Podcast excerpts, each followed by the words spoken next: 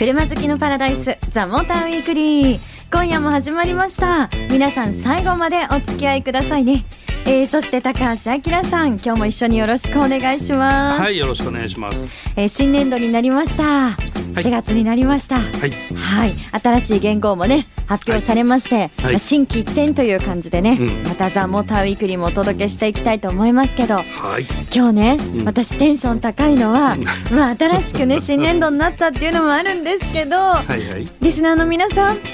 変な装備送っていただきましたよ。やっと来ました、うん、あの高橋さんがねステッカー10枚あげちゃえって言ってて、はいはい、1枚もね来なかったんだけど いただきました。MT 大好きさんご紹介させていただきます、えー、変な装備と言えるのか疑問符がつきますが私にとって納得がいかなかった装備についてご報告いたします。リトラクタブルライトのアップダウンスイッチですヘッドライトの点灯にかかわらずリトラクタブルライトを出したままにできるスイッチです。信号待ちのライト消灯洗車の時によく洗えるなどの目的かもしれないですが私には必要がない変な装備でしたよ っていうね。そうだね。リトラクタブルの車についてたねみんななんかロードスターとか。そうなんですね、うん、私気がつかなかったな。さん最初乗ったの。MR2 ですけど。あれもそうでしょそうパカットライトって呼んでましたけど。そ うパカットライト。それついてたんだそのスイッチ。ねあったね。確かにいらないですよね。あれこうオンオフこう細かく繰り返してると、うん、だんだんこう閉じたりするタイミングがずれてきて、ええ、こういうふうにまばたきするようになる。嘘。いやそれは可愛いけどそれって故障してくるってことじゃないんですか？壊れるかもね。あんまり使えないですね。いやありがとうございます。MT 大好きさん。このね待ってました。変な装備。でもね他にもねラジオネーム海高さん。そして大和の野良猫さんも送ってくれました。そんな来てたんだ。そうで皆さんたくさん書いてくださったの。ありがとうございます。3名にステッカー10枚、はい、それぞれプレゼントさせて。ちょっとメール読ませてもらいます。はい、い、ただきます。ありがとうございますさあもちろんね皆さんからのメッセージ今夜も受け付けておりますけれども今夜のテーマはドイツ車王道モデルというテーマでいきたいと思います。あのドイツ車あのなんだろうな。えー、あ言っちゃダメか。はい。皆さんも気になっている車が登場すると思います。ゲストにはモータージャーナリスト桂真一さん来てくれます。高橋さん呆れてちょっと黙っちゃったけどよろしくお願いいたします。さあ今夜はですねドイツ車王道セダンです。ゲストモータージャーナリストの桂真一さん来てくれました。よろしくお願いします、はい、よろしくお願いします。こんばんはだよね。そうこんばんはなんですけどね。桂さんにはそのこんばんはこんにちはの前にですね私どうしても聞きたい。変な装備桂さんだったら絶対知ってますよね。勝手に思ってるんですけど、ね、昔ですねレパードのミラーにワイパーついてたね、え？ワイパー。ミラーに？ミラーに。ワイパー？3セン2センチぐらいかな。えそんなちっはそうですよね。2.5から3センチぐらいのワイパーがちょこちょこ動いて、えー、それはまあ変っていうか可愛かったですね。えー、それってワイパースイッチを入れなく、うん、入れるものなのかな？スイッチどうだったかな。いやいやもちろん別に動かせたと思うんだけど。えー、えー、うん、それは可愛かったけど一発でなくなりましたね。そうですよね。だってねめちゃめちゃ邪魔ですもんね。いや邪魔ではなかったんだけど やっぱりそら水滴ついちゃったのを取るのに、えー、まあ考えたんでしょうね、うえ、うん、そっか、いや、これはやっぱり変な装備です見たいでしょそれ。見たいでもね。ありがとうございます、さすが桂さん。これでちょっと変な装備火がついちゃってまた皆さん送っていただいたね 感じもしますけどね。はい。まだまだお待ちしてます。さあ本日のテーマ戻ります。えドイツ車王道セダン。なんといってもですねもうオープニングでも私言っちゃいそうになっちゃったけど BMW3 シリーズ、はい、フルモデルチェンジされました、はいでこの車は気になってる方もねもうほんとたくさんいらっしゃると思うのでまず桂さん、はい、フルモデルチェンジ、はい、ズバリどう変わったんですか？ズバリね。あのえっ、ー、と3サイズとは言いませんが全長が70ミリ伸びて、はい、で幅が25ミリ伸びてで前後はね今回僕らが乗った車ってまだ 330iM スポーツっていうねかなりスポーティーな車なので、うん、あの車高がね少し低いんですよ。あなるほど、うん、だからあの車高に関してはあの同じかちょっと低いかっていう感じなんですけどでホイールベースがやっぱりね2850もう年年々というかモデルが変わるたんびに伸びますね。あホイールベースも長く、うんうん、でこれでねこう見た目が僕はだから5シリーズと3シリーズがあったらパッとこう見分けがつかないぐらいなんか堂々とした車になりましたね。うん、あええ立派になったよね。うん、えー、じゃあ結構そのサイズはアップしてる感じですね。うんはいはい、そっか。で桂さんそう変更点、はい、新しくね、あのなったものといえばやっぱりあれですよね。あれですか？あれですよね。どっちが言います？どうぞ。OKBMW、ああ、ね、これはね僕ね、うん、あんまり言うこと聞いてくれなかった。あだから今ちょっとなんかこう曇った感じになってたんですか、ね、エアコンかな、はい、あのちゃんと言うこと聞いてくれたのはあ本当です、うん、ちょうん、ちょっとだから暑いだ寒いだっていう話。あ温度調整ね、うん、それはね聞いてくれましたけど、うん、それ以外はなんか自分の日本語が通じないのかなと思う。いやまだまだきっとこれからっていう部分はあると思いますけど、でもねやっぱりそのこう暑いんだけどとか、寒いんだけどっていうこと聞いてくれるっていうね、うん、まあだから AI だから、うん、そのねあの対話していれば、うん、あのよりね、賢くなってくるからあの自分がだから調教するのかされるのかわかんないけど喋、り方をね。そうですね、あの覚えさせていかなきゃダメですよね、はい。でもしくは勝手にね他の人からなんか桂さんみたいなで名前つけられちゃったりすると「OK 桂さんエアコンつけて、コンビニ寄って」とかね。あコンビニ寄ってはないのか。コンビニ探してだね。ねそういうのもありますけど、うん、この辺はでももう、えーと、メルセデスにあって、うん、ね、BMW にあって、うん、そうするとアウディどうなのってね素朴に思っちゃうけど、もうこれはどんどんどんどん、うん、まあドイツメーカーね、うん、その辺はもう。やっていくでしょう、うん、ですよね、きっとね。あのせっかくね、コボちゃんに来てもらってるんで、はい、僕がすごく気になってるのはやっぱ3シリーズって、そのまあスポーツセダンのベンチマークって言われるぐらい、ハンドリングはあのみんなが3シリーズ3シリーズってどこの自動車メーカーも、自動車メーカーが言うからね。で、この新しい3シリーズになって、そこら辺はどうでした？いやもうねお見事です。あお見事でですって一言で片付けちゃいけないと思うんですけど、うん、まあ大体その乗った車がね M スポーツなので、うん、あの足は多少ちょっと固めにはなってるんですけども、うん、ただね、まあ、BMW といえばこのクラスはランフラットタイヤを使うのであのランフラットのその19インチタイヤを履いていながら硬いですよ。硬いところは硬いんだけど、でもねサスペンションとしてはぱりその凹凸をこう乗り越えた上でちゃんとショックアブソーバーでこう吸収するって当たり前 当たり前の話なんですけど、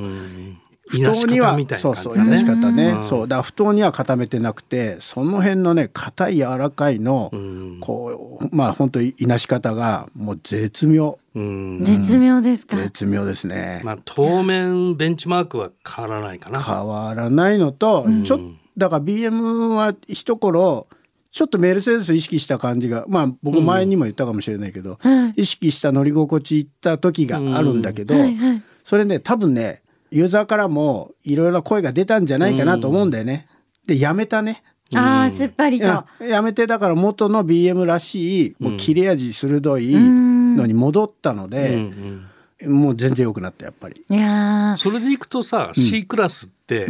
逆にアジリティって言って、うん、3の方向に行った時あったでしょ？あったあった。もちろんあった。で今どうだからその ね一頃本当 BMW とメルセデスがこうクロスするようなねお互いにこう持ってないところを取りに行ったっていう感じだったじゃない、うんうん、で C クラスはやっぱりあのランフラットダイヤにしたんだけど、うん、まあね BMW の凄さが目立っちゃったね、そのランフラット使ってみたメルセデスがどうなったかっていうと。駐車場のこの低いね縁石乗り越えた時に壊れたかと思うぐらいのぐしゃっていう音するし、えー、それ BMW はないからねそういうことは。だからそこはすごかったねやっぱその BMW の凄さがね。一長一短ではランフラット履きこなせないんだぞっていうのが分かっちゃったよねあれね。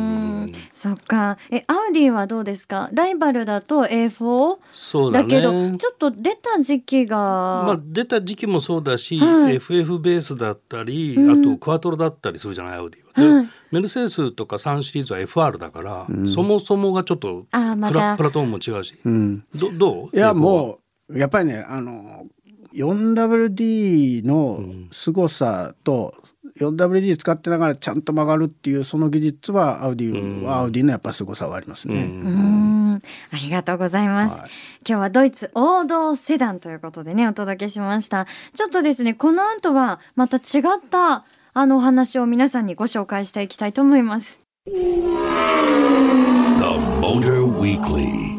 桂さん後半もよろしくお願いします。はいこちらこそ。ここからはですねあのちょっとなんか桂さんも、はい、で高橋さんも先日あのホンダのハイブリッドシステム IMMD のテクニカルワークショップというもの、が開催されていて、それに行かれたっていうお話を聞きました。はいはい、行ってきました。はいうん、ちょっとね、その話を多分私ね、わからないと思うんですよ。頭からそんなこと言うのなんなんですけど、だからちょっと教えていただければなと思って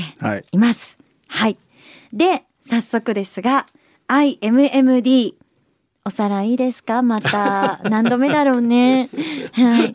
簡単に言うと2モータードライブのハイブリッドシステムということ、うん、で今回のこのテクニカルワークショップっていうのはその、まあ、IMMD の仕組みをもうちょっと深く理解しましょうっていうことと、うん、まあ、あとモーターを作ってるねホンダは自分のところでモーター作ってるんで、はい、そのモーターの工場見学をさせてもらって、はい、モーターが最先端のモーター今どうなってるかっていうのをまあ見せてもらったっていうところかな。うん、え何？最先端のモーターって何ですか桂さん？モーターもいろいろ。モーターって、はい、あの小学校の頃にこうあの工作でやったかと思うんですけど、うん、導線をこう鉄心に巻いたじゃない、はいはい、巻いたでしょ？でそういうもんかなと思ってたら導線をですねもう型にこう入れて曲げてでそれを組み合わせていくっていうねあのいやわかんないですよモーター業界ではそれが今普通なのかもしれないけど、あこういうふうなもうだから巻くんじゃないんだっていう。っていうそうなんですね。うん、あでも巻くのはあるんですよ本当も。え巻かないんだ。うん、ま、うん、ま巻いてないね。えー、ちょっと今すごいなと思いました。私全然初めてだったそんな、すごいなと思いましたねそこがね。じゃあ実際にその工場をこう見に行かれたっていうことなんですね。そうなんです。えー、これ浜松にあるんですけど、はいはい、最悪だったのは僕花粉症なんで 浜松駅降りたと同時に涙と鼻水。まあそれはどうでもいいか桂さんねそうそうそう。花粉症ですもんね、はい、結構ひどいですもんね、はい、そっか。まあそうそうそれも大変なんですけど、うん、でもそういう話を聞くとこれからじゃあ先に向けてやっぱりいろいろじゃあ大きく変わってるんだな、うん、大変だそれは知らなきゃっていう大変もね、まあ、見えてきますけど。もうそのホンダがね自社でそういうモーターを作るってことはまあそこがすごく大事だっていう位置づけになっていて、うん。はい、でその中でこの IMMD っていうのが今度ホンダのハイブリッドの中心的なシステムになるっていう、ワークショップだったんだけど、ね、IMMD が中心的になっていくんですね。うん、今度フィット、うん、どうなるか、ね、どうなるかだよね。ただやっぱ2モーターだし、ね、そスペースがね。スペースもあるし、うん、バッテリーもそこそこ積まないとメリット出てこなかったりもするから、うん、そうするとフィットみたいな車だと重量もあるし値段も上がっちゃうしみたいなところがあるからどうするんだろうと。今は ITCD っていうワンモータータイプでしょ、でこの IMMD はそのモーターがメインで走る仕組みだから、それなりにバッテリーも積まなきゃいけないしね。うんうん、そっかワンモーターツーモータースリーモーターってなんかいろいろあるんですよね、たくさんね。そしてワンモーターのはねどうなるのかみたいな、うん、でもきっとそれは上手にやってくれるんでしょうねきっとね本田さんだからね なんてすごく勝手なこと言ってるけど私。まあねあの IMMD はだから搭載車種としてはこれ今一番多いわけでこれがね、ねうん、組み合わせも1.5リッターと2リッターと両方のエンジンのタイプもあるし、うん、で日本のマーケットってやっぱハイブリッドがそのまあホンダだけに限らずトヨタもそうだしすごくハイブリッドって普通に街中走ってるじゃない。はい、でこれ日本が27%ぐらいがハイブリッドなのねすでにね。うん、まあホンダは2030年に向けて電動化比率をね3分の2にするって目標を言っていて、それがなんかハイブリッドが50%それから燃料電池とかバッテリー EV が15%で、まあ、内燃機関が35%ぐらい残るっていう計算予測をしていてこれ全世界での話なんだけどね。ホンダが売る車を全世界で見るとそのくらいの割合にしたいと、うん、国内は27%あるから、まあ、そんなに遠い数字にはならないんだけどこれグローバルで見るとハイブリッドってわずか4%ぐらいなのね。だからいろいろハードルは高いっていうところ、ね、でもグローバルってねあのハイブリッドで4%なのに EV EV って言ってるけど海外メーカーは、うん、行くわけないじゃないね。まあそういう話はいいですね。いやさすが桂さんやっぱりね桂さん来ていただくと何か出るかなっていうね 期待がねありますよね。メーカーの広告落ちますよ。ありがとうございます。はい、ということで本日のゲスト桂真一さん来てくれました。ありがとうございました。はい、どうもありがとうございました。さあ、この後はですね、お知らせを挟んで皆さん今年もやりますよ。レースアナウンサーピエール北川さんが登場してくれます。そうです。スーパー GT 見どころ解説スタートします。